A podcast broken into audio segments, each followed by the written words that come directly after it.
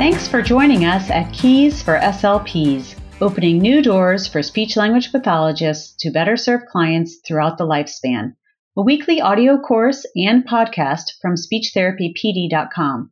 I'm your host, Mary Beth Hines, a curious SLP who embraces lifelong learning.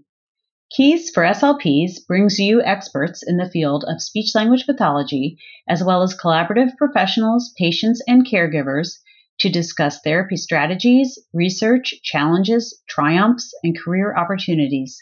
Engage with a range of practitioners from young innovators to pioneers in the field as we discuss a variety of topics to help the inspired clinician thrive. Each episode of Keys for SLPs has an accompanying audio course on speechtherapypd.com available for 0.1 ASHA CEUs. We are offering an audio course subscription special coupon code to listeners of this podcast. Type the word keys for $20 off. With hundreds of audio courses on demand and new courses released weekly, it's only $59 per year with the code word keys. Visit speechtherapypd.com and start earning ASHA CEUs today. Welcome to this episode of Keys for SLPs Keys to a Holistic Approach to Dysphagia Management. I am your host, Mary Beth Hines. Before we get started, we have a few items to mention. This is a live podcast and we encourage questions from our participants. You can put your questions in the chat box for our guests to answer throughout the episode. You will also have an opportunity to ask questions at the end of the episode. As a reminder, for this live episode to get live CEUs, you must log into your speechtherapypd.com account and complete the entire course content by the end of the day today. Here are the financial and non-financial disclosures. Mary Beth Hines is the host of Keys for SLPs and receives compensation from speechtherapypd.com. Dr. Samantha Shune receives a an honorarium from speechtherapypd.com for this episode. Research discussed in this presentation was funded by a grant from the American Speech Language Hearing Association. No relevant non-financial relationships exist. And now here's a little bit about our guest today. Dr. Samantha Shune, PhD, CCC, SLP, is an associate professor and the director of the Communication Disorders and Sciences program at the University of Oregon.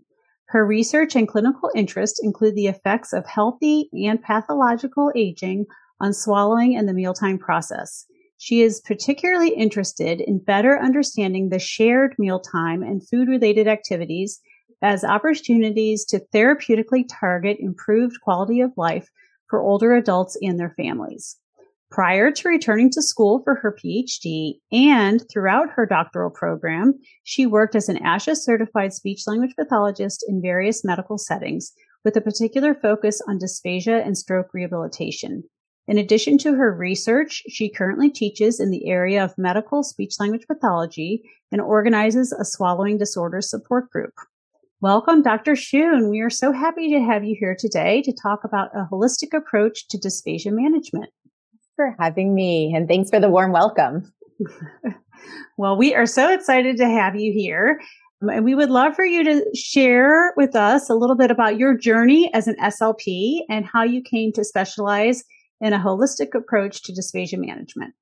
Yeah. So I actually like to tell folks I had no interest in the medical setting when I first started uh, my journey to speech pathology, um, in large part because I didn't know what it was. And so I was a linguistics and psychology major in undergrad, really thought I was interested in child speech perception and child speech production. And then when I got into graduate school, I realized, you know, I love children, but I'm not sure that this is what I want to do for the rest of my life. And so I started getting really fascinated by the acquired disorders and gradually found my way more into the uh, adult side of things, um, especially after graduation when I started working in stroke rehabilitation. And I think my journey to kind of this more holistic approach to really anything that we do as a speech pathologist sort of evolved um, naturally over time as I tried to apply the things that I learned from school where you know, a lot of it, especially within dysphagia, especially within dysphagia being a more recent field, um, was very physiology focused. And I just felt like I was always missing something. that, you know, I would sit working with an individual at a nursing home and I would think about their swallow function, but then I'd look around at everything else that was happening in that environment. So for example, if they're eating in a dining room, a communal dining room, and seeing that, well, there's sights and sounds and smells and other people interacting with them. And if they're being fed by someone else, how does that impact the system? And that's really what started um, my journey to get my PhD, actually, is I was really interested in some of those other components and how they interact with the swallowing. And so I even think I had a bit of a, a, narrow focus on what holistic approach to dysphagia management meant at first, where I was looking at, you know, just even arm movement. How does arm movement impact swallow function? And then it's really just kind of snowballed from there as I've transitioned, I finished my PhD, and now I do research as part of my faculty position and just seeing and understanding and talking to individuals and realizing all these other aspects of eating that we just can't ignore when we talk about swallowing. So was your thesis actually on a holistic approach or was that research that came after your PhD? Yeah. So, um, my dissertation work looked at it in more of a narrow view, but really looked at that feeding process. So as individuals eat, um, versus say if they're fed by someone else, does that impact how they swallow? Does it impact how they move their mouth? And so I, I kind of started it back then in that narrow scope and then have gone from there. Well, wonderful. Well, thank you. Okay. And why is a holistic approach to dysphagia management so important? Yeah. And so whenever I introduce the topic of dysphagia, you know, really whether it's to experienced SLPs or to folks who've never really stopped to think about swallowing before, because I do often um, talk to individuals just within the community, within my university setting here. I always start with a kind of why should we care type slide. And in fact, in formal presentations, I do this little bit where I pull up images from a Google search that uses keywords like meals and meal times and eating. And all of the pictures that come up when you do that search show groups of people sitting around a table together, smiling, engaged in the eating process. Or, or we see these beautiful spreads of food full of color, full of texture. And then what I do is I pull up images um, based on the keyword dysphagia. And all of those images that get pulled up are basically schematics of head and neck or x-ray images. And so gone is that emotion, the socialization, the vibrancy of meal times. And in fact, even the person as a whole becomes missing. And we just have this kind of head and neck schematic. And so, you know, truth be told, I often think that we have a fundamental issue in dysphagia management in that we lose sight of the reason we eat we know that shared meals reinforce our physical, psychological, our emotional connections. We connect food to ritual. We connect food to beliefs. We connect food to socialization and engagement and relationship with others. And I think that unfortunately, when we introduce dysphagia into the mix, all of that seems to disappear. And we focus only on moving the substance from the mouth to the stomach in a safe and efficient manner. And so we really lose sight of who that person is, you know, what they're eating or want to be eating, who they're eating with, and ultimately what impact those eating changes um, will have on the other people involved in the process. I think too, we know that dysphagia isn't only a physiologic and biologic based disorder. And so what I mean there is that, you know, we know that there's impaired physiology. That's a big focus of dysphagia management. And we know that that impaired physiology does lead to biological consequences. So um, individuals with dysphagia are more at risk for experiencing malnutrition. And we also have this ever growing body of research that demonstrates that dysphagia really does have severe psychosocial consequences as well. So we know that individuals with dysphagia experience decreased social participation. Um, they have increased anxiety, social isolation, depression, and they experience decreased quality of life overall. And so again, that makes sense when we think about what the role that meal times play in everyday life. It isn't just about getting our physiological needs met or our biological needs, such as water and food for nutrition and hydration purposes. But it's also about that sense of belonging, that sense of mm. intimacy, that sense of engagement, friendship, family connection. And so when we remove someone from that typical mealtime situation because of dysphagia, we're disrupting that entire biopsychosocial process.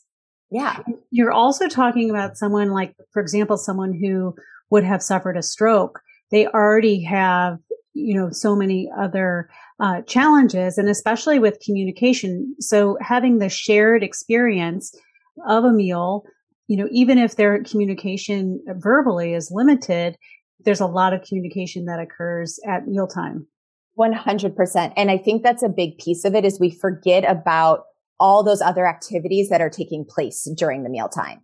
And so it's not just saying, oh, you know, well, you can't eat right now. You have to be tube fed, but that's okay because you're still going to get nutrition.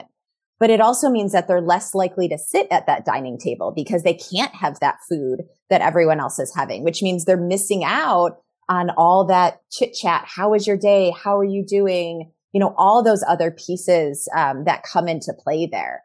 You know, I also think something else when we think about holistic management and, and something that we forget is that there's not always this one to one relationship between kind of the physiology that we see those objective measures as a clinician and what a client or patient is actually feeling. And so we might find that, you know, maybe we do a repeat swallow study and their swallow has improved, but they don't feel that their swallow has improved you know, they might still be fearful to eat meals. They might still be hesitant to come to the dining table and engage with the rest of their family.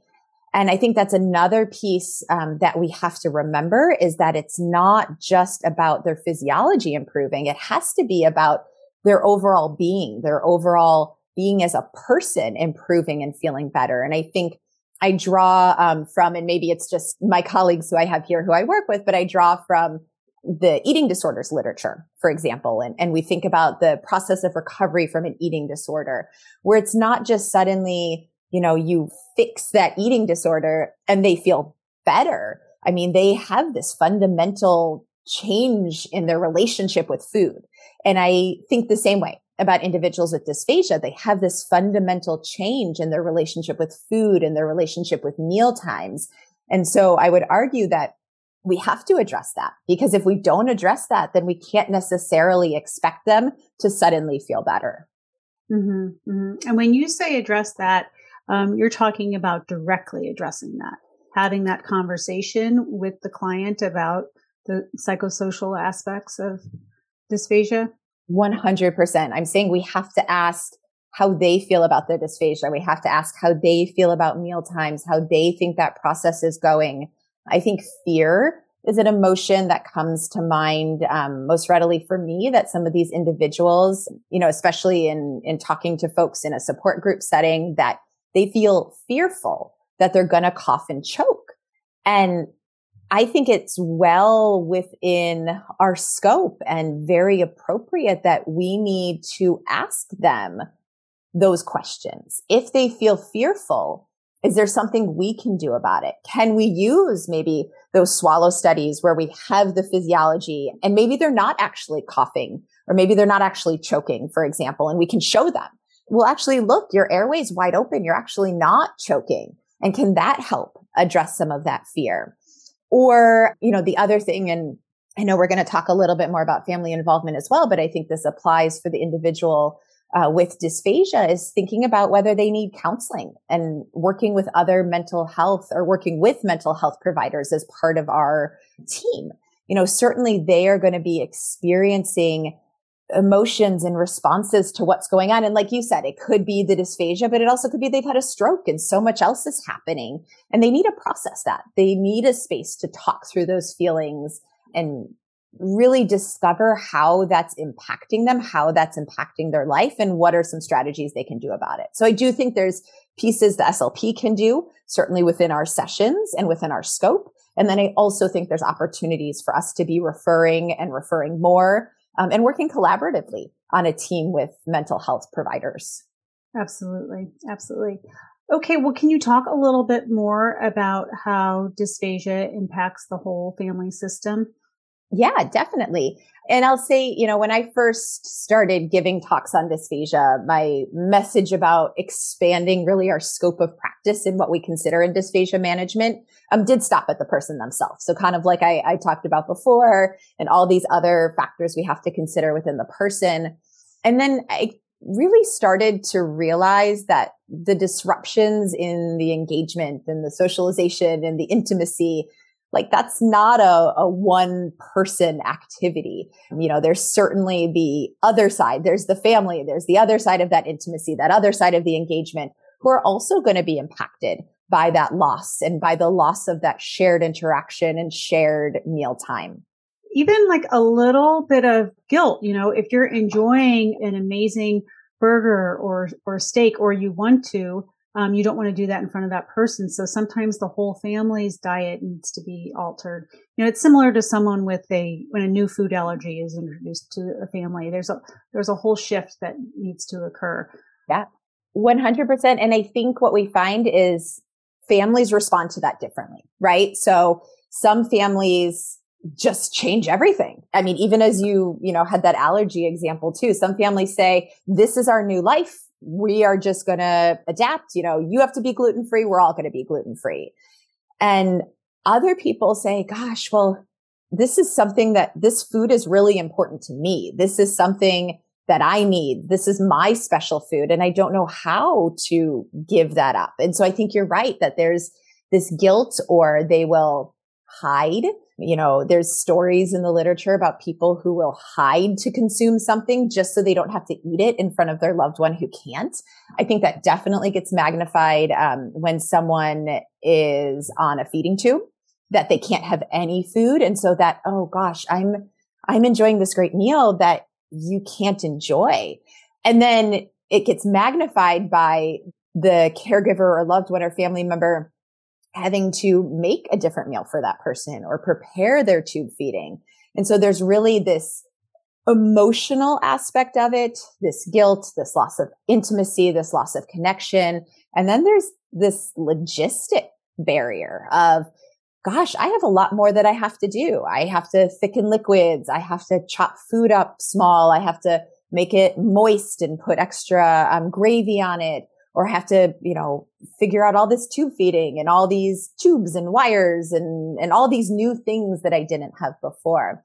And I think, you know, the hard or a hard, it's all, a lot of it is hard, but a mm-hmm. hard piece of it is that not all the time these family members chose this role. I think there's an underlying assumption that, you know, a spouse or an adult child or a parent, if we're talking about a, a pediatric client, but that's slightly a, a different situation.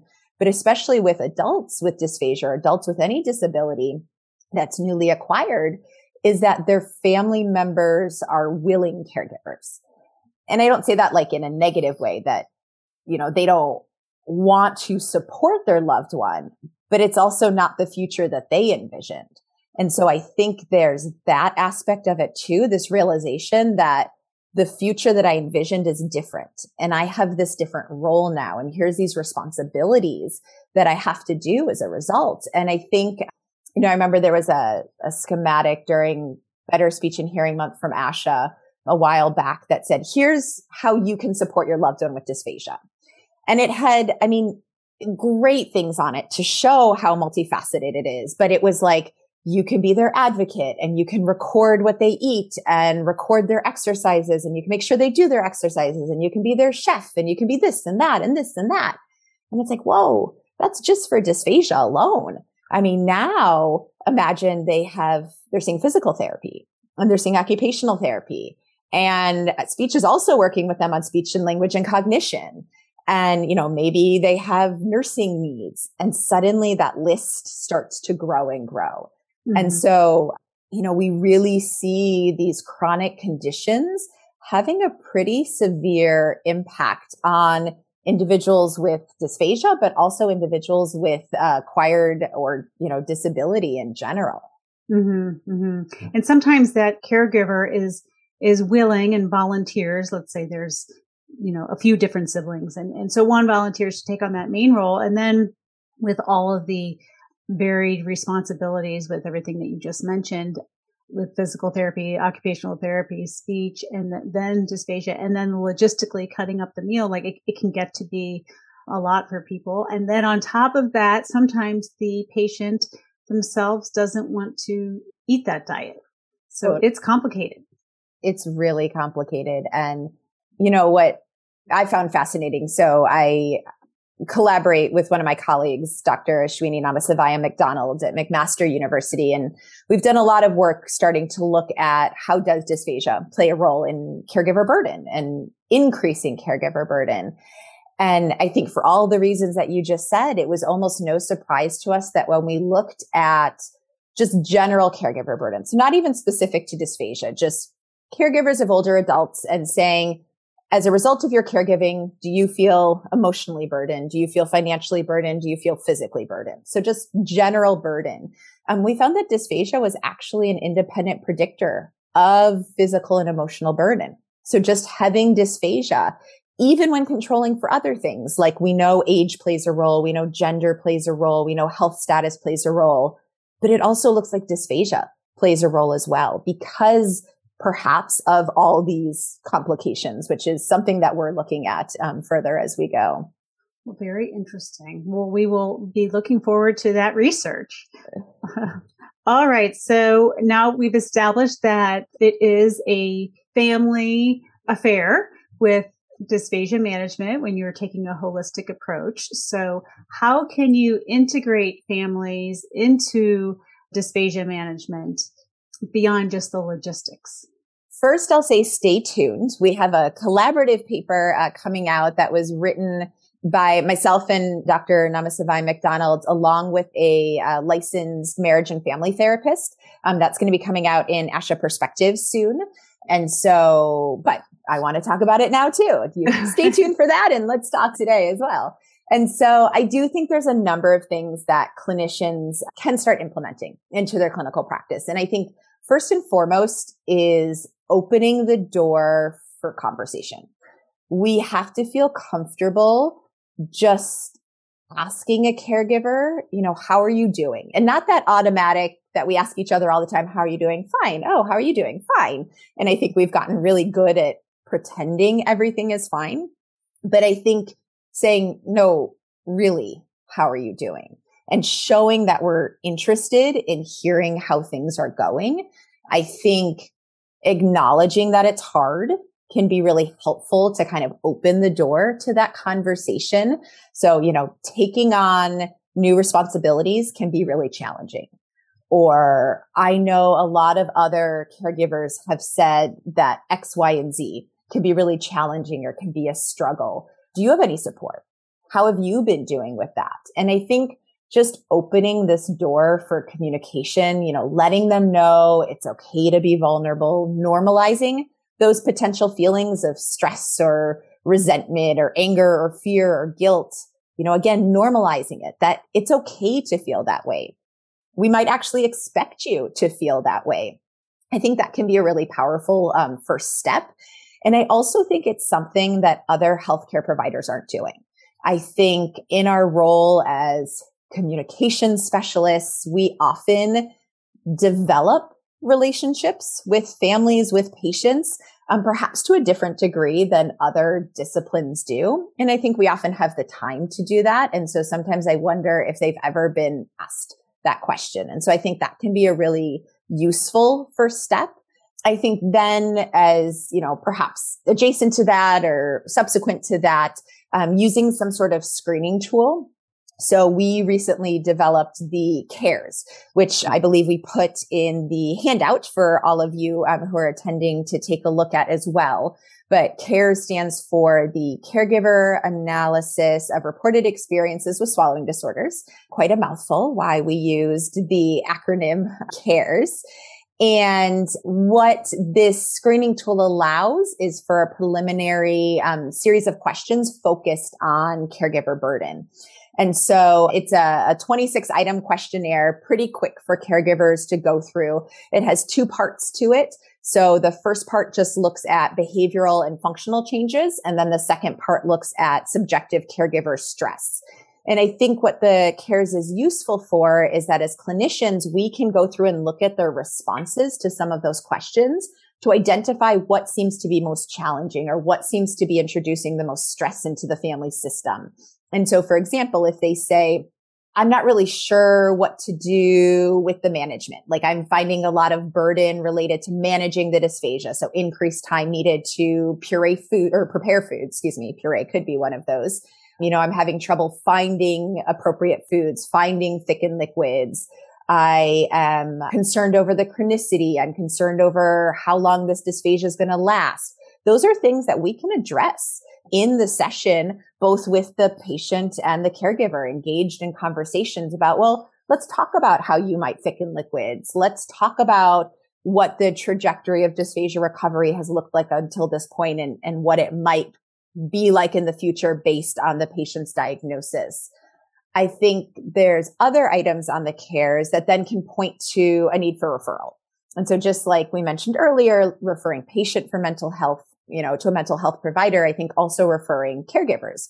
And so if caregivers are reporting feeling depressed, anxious, you know, I'm finding I don't have a lot of time for myself. I've had to really cut back on things that are important to me in my life those are kind of signals that maybe we need to be referring them and we can help set that up and help them uh, get into that system and start working with mental health providers.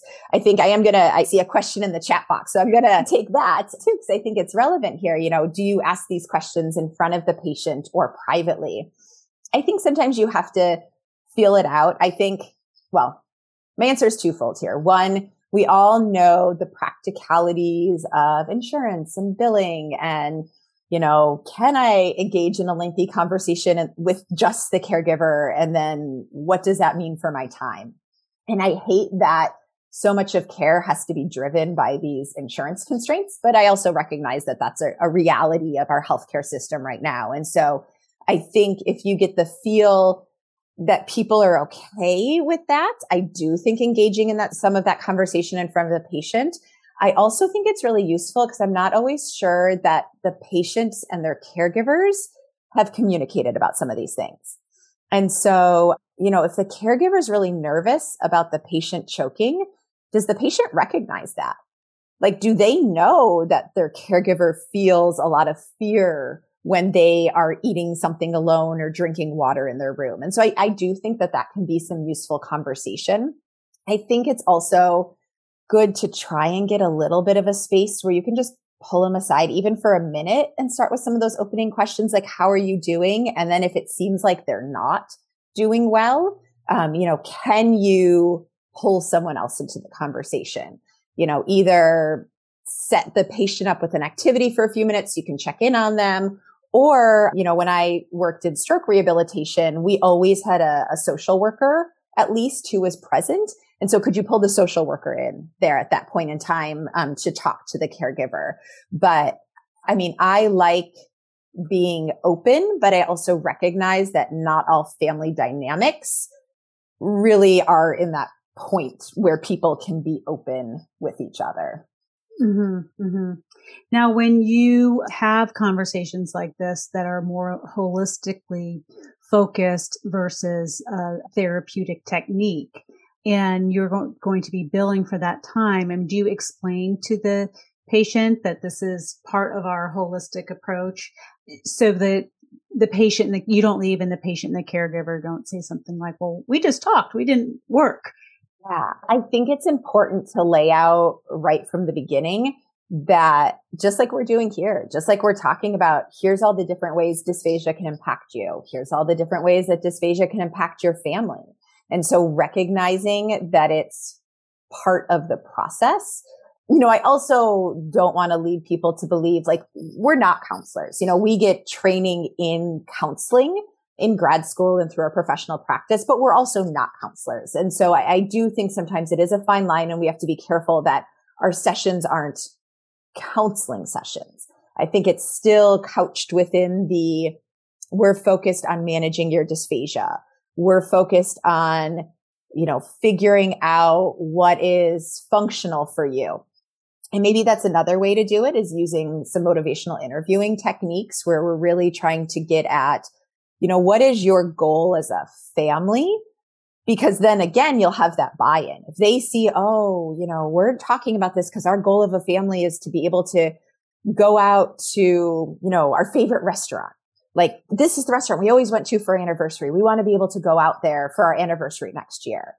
Okay. Well, that's the goal we're working on. So here's all the different pieces that are involved in that. I think if we can bring it back to what is functional for them, you know, use some of those motivational interviewing techniques, then I do think they're often on board with like, okay, this is part of the process. This is how we get there because then you can identify, wow, it looks like fear is a barrier to going to that restaurant or embarrassment. I mean, I think that's another emotion that people feel like coughing and choking. That can be embarrassing. Drooling can be embarrassing. And so working through some of that again is working towards their functional goal that they identified. Right, right. And of course, coughing during the times that we're in right now, even if it's not dysphagia related, can be embarrassing. It looks like we have another question you want me to read it or do you want to read it? Yeah, I can address that. Yeah. So the question is, and thank you, Kristen, for bringing this up, that we don't have mental health professionals at my rehab. How can I address these issues with the caregivers when I can't, you know, bring in someone else? There's no on-site professional uh, to work through this with. And I think, you know, one question, the first question I would have is whether we're talking about inpatient rehab or outpatient rehab. And in part because I fully recognize I, I, think a lot of what I talk about is more that kind of chronic, long term outpatient type setting. And so, yeah. And so I think inpatient rehab, you know, they're still there for a good amount of time and we're still working on caregiver training and we're still working on preparing caregivers for when that individual is going to be discharged home. I think at that point, it's almost a bit more preventative so those caregivers at that point really haven't had the experience of necessarily living with someone with dysphagia that day to day preparing the food, preparing the meals, um, you know, keeping one ear open as they're eating in the other room. And so I think having conversations about what might happen, what might be the case as they transition home or here are some challenges that other people have experienced, kind of like setting that stage. And then again, that idea of, of normalizing it. So setting the stage for you might feel this way and that's okay.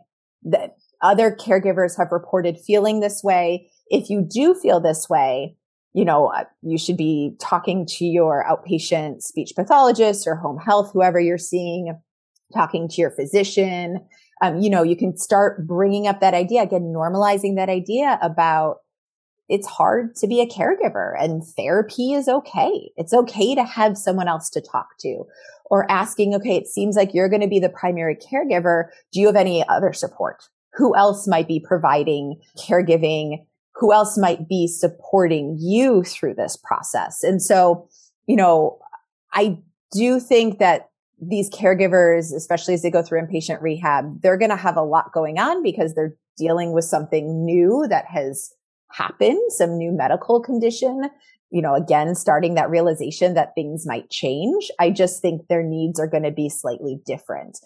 You know, I wonder if it's possible to get information. And I know inpatient rehab facilities often bring in folks from different areas within the region. So it may not be possible, but if you know of some specific mental health providers in the area that you can kind of have as like a referral list. Like, oh, you know, you just start hearing some things and you might just say, oh, you know, it sounds like you'd really benefit from talking to someone else, especially as you're starting to prepare um, this discharge to home. Here's a few recommendations, or here's a few people I know in the area. But of course, that might only work if they're a little more regionally located. But I think, you know, whatever you can have ready to go if it's a, a sheet of phone numbers they can call or or just starting that conversation to normalize i think that can really help mm-hmm, mm-hmm.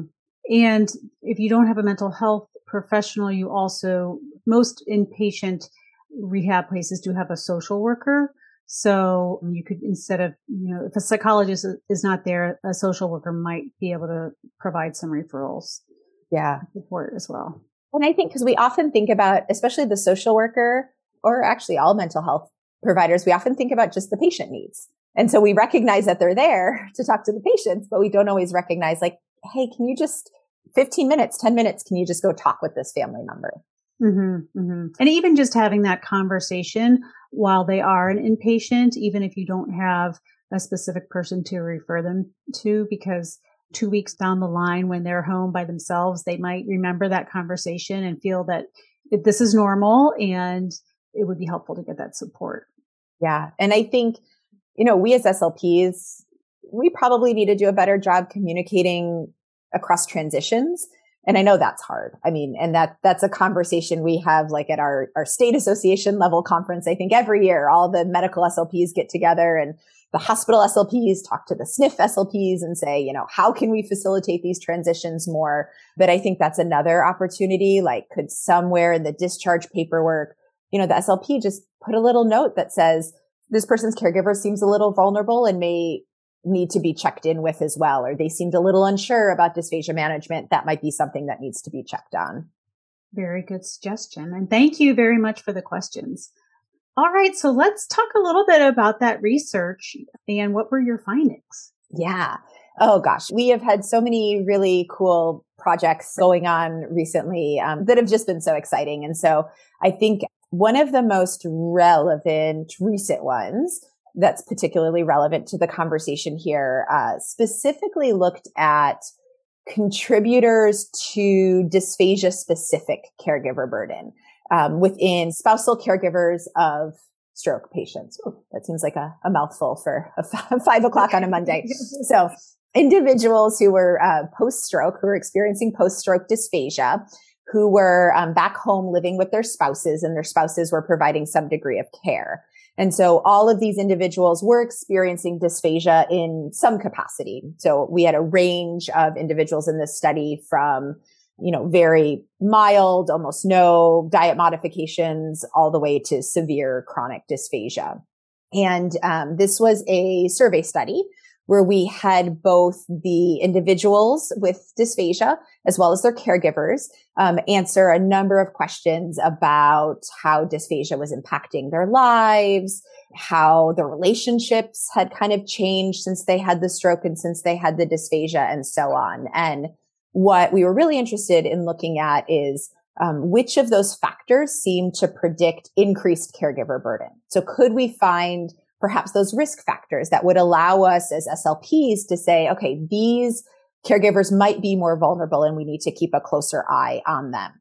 And, oh yeah, sorry, did you have, so. I, can you see that I have a question for my eyes?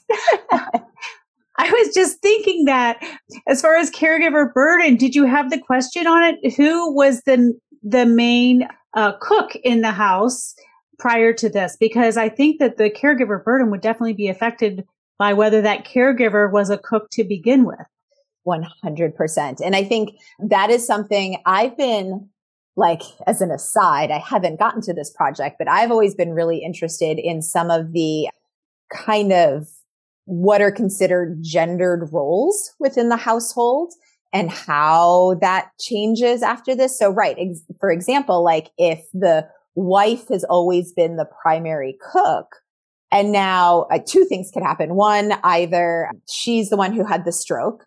And so she can't cook anymore. And so now the husband has taken on that role where he used to think like, that's my wife's responsibility, how that changes the dynamics or where she's always been kind of the like, this is what defines me is taking care of the family. And now my significant other has had a stroke and I can't take care of my family in the same way.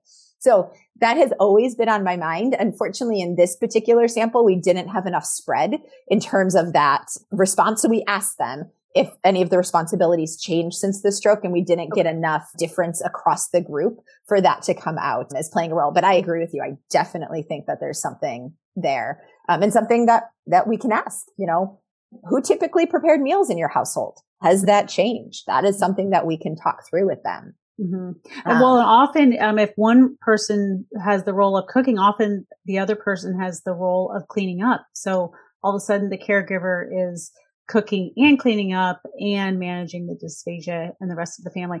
But I digress. Let's go back to your we, study. We so, so um, this study and what we did have data and what we did find was we looked at a host of variables. So some things that we were interested in that we hypothesized could play a role is certainly how the caregiver and the patient kind of appraise their situation. So how severe of an impact is dysphagia having on daily life? Also, too, we were interested in seeing how much those two parties agree. And so could there be a difference in like, if the caregiver says it's having a major impact and the patient saying it's not having an impact at all, could that lead to increased burden? Because personally, I think it would lead to a lot of increased burden, um, or at least some stress, extra stress in the mm-hmm. household. Mm-hmm. Mm-hmm. And what we did find some of the risk factors or predictors of increased caregiver burden were when the stroke survivor and when the spouse did perceive dysphagia to have a greater impact on kind of daily logistics. So the length of time to eat a meal, mealtime, you know, responsibilities, how can we find things to eat? Those sorts of things. When those were rated as more challenging because of the dysphagia, there was increased burden. We also found that perhaps not surprisingly, survivors who had increased diet restrictiveness, their caregivers reported increased burden and survivors who reported decreased swallow specific quality of life, their caregivers reported increased burden. You know, what we found really interesting was that stroke severity did not predict this dysphagia specific increased burden. So it wasn't just the fact that someone who had a more severe stroke had more, their caregiver had more burden as related to dysphagia, but more so how the dysphagia specifically was, or how they're swallowing, excuse me, specifically was impacted. And I think, you know, what we really draw from this is that there's a lot of variables that play into burden. So it's what is actually happening, diet restrictiveness, how that's impacting their daily life.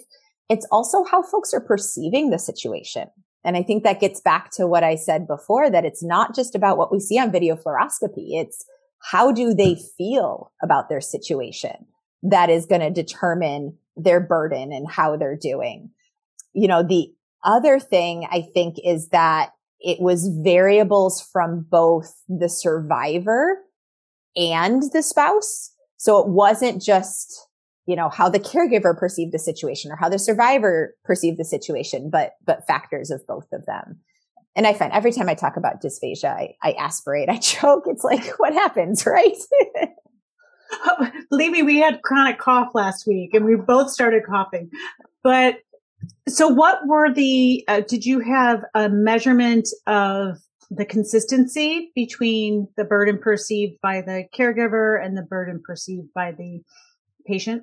Yes, we did. Um, and, and actually, so we kind of found an even split that there were some who agreed and then there were some who the caregiver thought things were worse off and there were some who the survivor thought things were worse off. Yeah. And I will say our sample size for this one, we only had 28 dyads, which, you know, was, was great in light of everything and was good for what we wanted for this study. But I would love to do it with a larger sample because I think that we, if we could split those groups out, I think we might see some little nuanced differences there. And I also wonder, what are the other characteristics of those two groups? So, you know, the ones where the caregiver is seeing that thing or is perceiving things to be worse off. Is that the actual situation or, you know, perhaps they're more anxious to begin with. Perhaps they have lower self efficacy. And so they're struggling a bit more. I mean, I think there's other things at play there that from a research standpoint, we just need a larger sample size to tease out. I think from a clinical standpoint, though, again, it's, it's open communication. It's that how do you feel about being a caregiver? Do you feel like this is something you can do? Because then that's just more information that we can bring into, you know, our consideration as we're creating our management plans. Mm-hmm. And this specific study was with a partner, a spouse, not a child who was a caregiver. Um, Correct. Yeah, or yeah. did this compel you to want to do a similar study with a different dynamic? Yeah, 100%. And I think, you know, part of it and we're not sure which way it would go. We, spousal caregivers, especially when we talk about older adults, they have their own health needs. We know that there are other factors at play that can be influencing how capable they are of being a caregiver, how they respond to being a caregiver, especially when we talk about advanced age. I think adult children caregivers, especially now, especially as we see this rapidly aging of our population, um, people trying to keep their loved ones in homes and not in nursing homes. We have a lot of these kind of sandwich generation caregivers. And so, you know, they're taking care of their parents, which has a whole dynamic of like, okay, they used to take care of me. Now I'm taking care of them. We got to navigate that. And they're also taking care of their children. And a lot of times they're working as well. And so I completely um, agree that that's another population that we need to look at um, because I don't know that things will be exactly the same for them. Mm-hmm, mm-hmm. Well, very interesting. And then this particular study was the one that was funded by the American Speech Language Hearing Association. Is that correct? Yeah. So, um, yeah, I got a grant from ASHA really to look at kind of this the relationship aspect of dysphagia and how dysphagia can impact more the family system and how dysphagia can impact relationships between um, family members as they kind of navigate this chronic condition. And was this done with your colleague who you mentioned earlier? Yeah, so she was a part of this study. This study was brewing in my head for years and years, something I wanted to do. And so I had actually um, started it around the same time or before um, I got linked up uh, with her to start doing work. And then one of our actually undergraduate honor students here in our communication disorders and sciences program, um, they took on a lead role in doing some of this work as part of their honors thesis and actually um, excitingly got to then be the lead author on the publication oh, as well. So that's yeah. great. Oh, that's always great. great. Yep. Well, good for you for, uh, you know, making that happen or helping to make that happen. So yeah. that's great. All right, so let's talk here. Let's see, we have a little more time, uh, or more than a little more time. But okay, can you tell us about a case study where a more of a traditional medical model was used? And in looking back, if a more holistic approach had been taken, the client would have been better served and, and would have had a more positive result. Yeah. And the case that always most immediately comes uh, to mind in this is an individual. I actually, I didn't work with them clinically. I interviewed them a number of times um, as part of my research study and just in getting to know them over the years. Cause again, we're speech pathologists and that mm-hmm. tends to be what we do and we get to know folks. And so, you know, I actually, I never met the individual with the stroke who had dysphagia. So I met his wife after his death. And we started talking a lot about how the dysphagia impacted them as a family. And so um, this was an individual who he had a stroke relatively young. He was in his 50s. So, you know, young children at, at home, working, you know, very kind of physical outdoor guy, lived in a rural community, was a timber feller, you know, always outdoors, um, ended up having two massive strokes. And that just, you know, completely altered the entire trajectory of their life. And, you know, in my conversations with her, the very first thing that has always stood out to me was the healthcare system really pushed her to put him in a care facility you know, he's had these, these major strokes. It's a lot to be a caregiver. Um, he has high needs. And I think her words as she described it to me was, how could I make him feel like a caged animal? Here's a man who his whole life has been outdoors, active. You know, we all know what the nursing home setting is like. She knew what that setting would be like. And so she um, ultimately decided to bring him home after he went through a stint of re- after you know acute care, stint of rehabilitation, and he he stayed at home. He lived for another about twenty years with this very chronic um, dysphagia and chronic severe impairments as a result of his stroke. And I think you know from some of our conversations in terms of what she said was the hardest. She said the dysphagia and the incontinence. They were two things because they're not socially acceptable. And mm-hmm. people don't realize that. Again, you know, people don't think about swallowing until you can't swallow. You know, once you're potty trained, once you're at that age, people don't think about toileting until you have an issue. And for me, that's just so striking of a picture that like, you know, 20 years with this man and dysphagia and incontinence were the two things that always stuck out to her as being the most difficult to manage. And I think, you know, she just really felt like she was never prepared for what came next. You know, she was able to bring him home and she said they gave her worksheet upon worksheet, hand, you know, handout upon handout. Here's all what you should do. Here's all the restrictions. And she said, then suddenly we were home and like he was going to go to the fridge and grab something out of the fridge.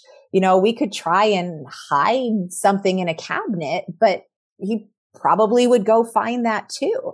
And so, um, you know, the first thing that her family learned early on was they had to figure out what worked best for their family. You know, all these healthcare professionals saying, do this, don't do this, do this, don't do this.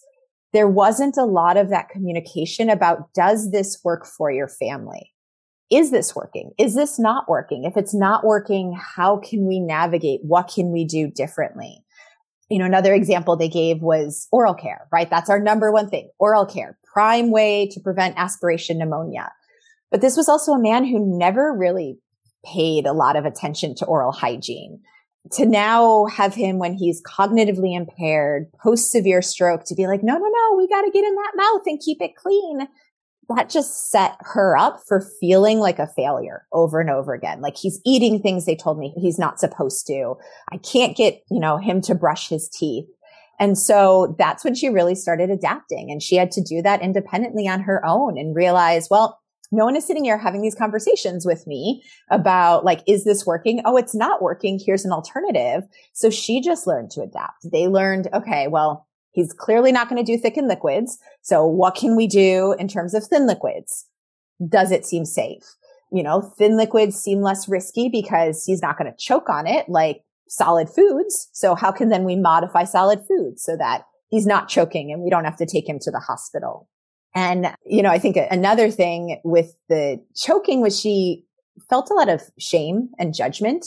So, you know, she did sometimes, she said, she said in the 20 years, I only had to take him to the emergency department three times. Three times he was severely choking. We had to go to the emergency room. And there was always that sense like, how could you let him do this? That you don't, do you not care enough about him? How could you let him do this? And I think just all those negative emotions build over time. And instead of feeling the support, feeling like she has her team who she can talk to and problem solve with, it just became, okay, I'll try and problem solve on my own. And she did say she had one SLP who was probably the closest thing to trying to like get into how's your family doing? How are you navigating? She quickly figured out, she said, how to just kind of pull the wool over the SLP's eyes and say, I'm fine. I'm fine. Everything's fine. And so, you know, again, there was someone who tried, but sometimes when you're in and you're out and you're home health, you don't have as long of a time to establish. And maybe, you know, maybe that SLP should have said, I'm glad to hear you're feeling fine. Maybe let's just get someone let's set you up with someone to talk to just in case. Or, you know, could there have been one other question she could have asked or just, you know, normalize those feelings? Because again, if this client's wife was already feeling shame and embarrassment and guilt, she probably doesn't want to expose that to other people because she doesn't realize that those are normal feelings. And so, mm. oh, sorry, go ahead. No, go ahead. No. And so I was just going to say, you know, I think like as a result, they never she never really got the support. I think she said that's what was missing. She wanted that support. She's like, looking back, I should have been in therapy. I should have been in therapy from day one. But no one ever suggested that. Like no one ever really, really asked me how I was doing besides again, the one SLP who, who tried and she just, the wife was just not in the position at that point and thought it easier to just say no. Well, and it is challenging when you think of, and as you said, he has passed and he, she's talking about 20 years. of this happening. But with more of a person centered approach, you know, that was his decision. And I don't know exactly his cognitive impairments, but you know, at some point it is a patient's and a family's decision, you know, what they're going to follow and, and what they're not going to follow. So that's really interesting that she felt and sad that she felt that guilt when she wasn't supported. When she told you that story, did people directly say that? Like, how could you? Or was that her perception? You know, it's probably hard to tease out at this point what her mm-hmm. perception was versus what they said. But she definitely said, you know, maybe I would have taken him to the emergency room more often if I wasn't worried about them saying that to me. And I think, you know, just like you said, this, this shift to person centered care, that's another role for the SLPs. We need to be educating healthcare providers too. Because I think sometimes, you know, I always see my role is consultative. If I recommend thickened liquids from a safety standpoint, I always put the caveat on it that safety is just one piece of the overall picture. And sometimes we don't see the follow up. We don't hear the conversations with the healthcare team, the rest, you know, the physician, the family physician who they go see long term. And I think, I think we need to do that education piece too. We need to talk to the doctors and the nursing staff and tell them what this means. Mm-hmm, mm-hmm. All right. Well, we are getting close on time, but I did want to touch upon something. In your bio, we mentioned that you have organized a dysphagia support group. Can you tell us about how you organize that and how that works? Yeah. So, um, first and foremost, I'd say the National Foundation of Swallowing Disorders is an amazing resource. Um, so folks who haven't been on their website, amazing resource for clinicians, for patients and families. So yeah, National Foundation of Swallowing Disorders. And um, they help facilitate or connect folks with other people doing um, support groups around the country and they advertise them on there. I will say it's been it's challenging to get started. And then we've kind of fizzled because of COVID, understandably, that in the era of COVID, people have been much more hesitant to go out. But we've always had our support group is open to individuals with dysphagia as well as adult caregivers caring for folks with dysphagia. We have brought in guest speakers talking about psychosocial considerations. We've brought in mental health providers talking about that impact of just living with a chronic disability. We've done days of let's explore different kinds of thickened liquids to see, you know, if you have to be on thickened liquids, which one is your preference? Which one tastes better to you? And then also just to provide them with a network of other folks to connect with who are experiencing dysphagia or caring for someone with dysphagia. Well, that's great. And how often did they meet? Based on their preference. They wanted quarterly. Um, I know other groups around the country do it more frequently. And so, yeah, I think listening to the potential group members, especially when getting started, saying, what do you want to get out of this? Um, and letting them drive the frequency is a great way to do it. Mm-hmm, mm-hmm, that's great. And yeah, I, I, love the taste test activity. That's very helpful because um, you don't want to purchase a whole container of thickener and then not use it. So, yep. and it can be expensive yeah. and that's, you know, something we have to consider. Yeah. All right. So we talked a little bit about you've got a lot of future projects, but what's next? Do you have one that's up and coming that you want to talk about or one or two?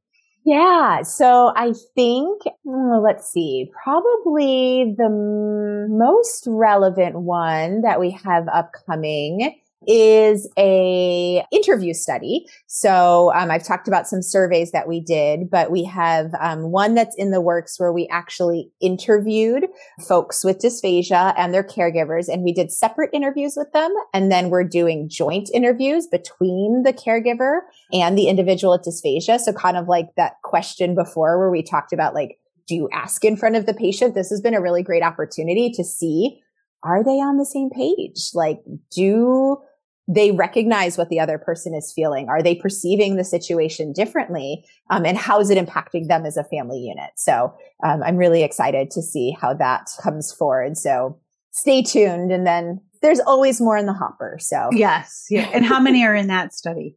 Right now we have, I want to say 10 pairs, which is COVID impacts things. Yes. surprise, yes. surprise. Yes, it does. Someday we're going to stop saying that, right? Oh, totally. Someday. well, thank you everyone for the questions. And we have another question. Do you see that in the chat, Dr. I do. Yes. Yeah. So how do you have strategies, any strategies to facilitate the social component of family meals while maintaining swallow strategies? So no talking with food in your mouth, tuck your chin. That's a really great question. First and foremost, I say like we have to normalize those strategies and we have to explain to the family why those strategies exist. I think really, you know, the no talking with food in your mouth, pausing to tuck your chin, what that does is it disrupts the flow of conversation. And I think all of us, we're talkers and we have a tendency if someone pauses to naturally try and fill that in. And so I think kind of like explicitly saying, you might have to pause for a minute. If you ask a question or if there's silence, don't immediately jump in. Let them do their swallow strategy. Of course, you know, cognition is going to play a role in there, but let them do their swallow strategy and then allow them to talk. Or, you know, thinking about ways, can the conversation be timed you know, maybe it's better for them to do these strategies with liquids. And so maybe you have more intense conversation during other items of food. But I do think some explicit training and conversations with the family members about, yep, this might be a different flow in conversation, but just like an individual, say with aphasia, who's having word finding issues, you know, we don't, we want to encourage their caregivers to not jump in, not fill in those words for them. We're going to want to do the same thing with individuals with dysphagia as well during that conversation. So that might change the conversation, you know, around that dinner table. You know, another suggestion is to have the person with dysphagia ask a question right before they eat. So as you said, the timing can change, but if everyone's on the same page and, and just acknowledging it, that it is a challenge to overcome is the first step. Yep, 100%. All right. Well, I want to remind everyone before we go, if you have any last questions, you can put them in the chat and we don't have any in the Q and A. And you, Dr. Shune, you shared your email at the beginning in the chat. Do you want to say what that is? Just yeah, and I will put my email in again um, for folks who weren't in the room, but feel free to reach out to me um, after the fact. And those who are listening, it's just, it's my first initial and last name, S. Shune at uoregon.edu. And I'm more than happy to continue to engage in conversation after this evening. Wonderful. Well, thank you. Do you have any last comments that you would like to make? Think I'm just, I'm so glad to see the turnout and those of you who joined today. I really think this applies across every setting we work with, every population we work with. And it's just so in line with seeing people as people first and figuring out what those people need and what their families need and being able to then structure our management approaches that match their needs. So not necessarily just focusing on their impairments, but focusing on them as a person and them within their family functioning. And so I look forward to those of you continuing to integrate this into your clinical practice and continuing these conversations. And yeah, and I will just add that that last question, the CARES tool is available online. I have shared the questionnaire within the handouts for today's podcast. And then it's also part of an article that we published in the American Journal of Speech Language Pathology. But if you cannot find it or don't have access, feel free to just reach out and I can share that freely with you.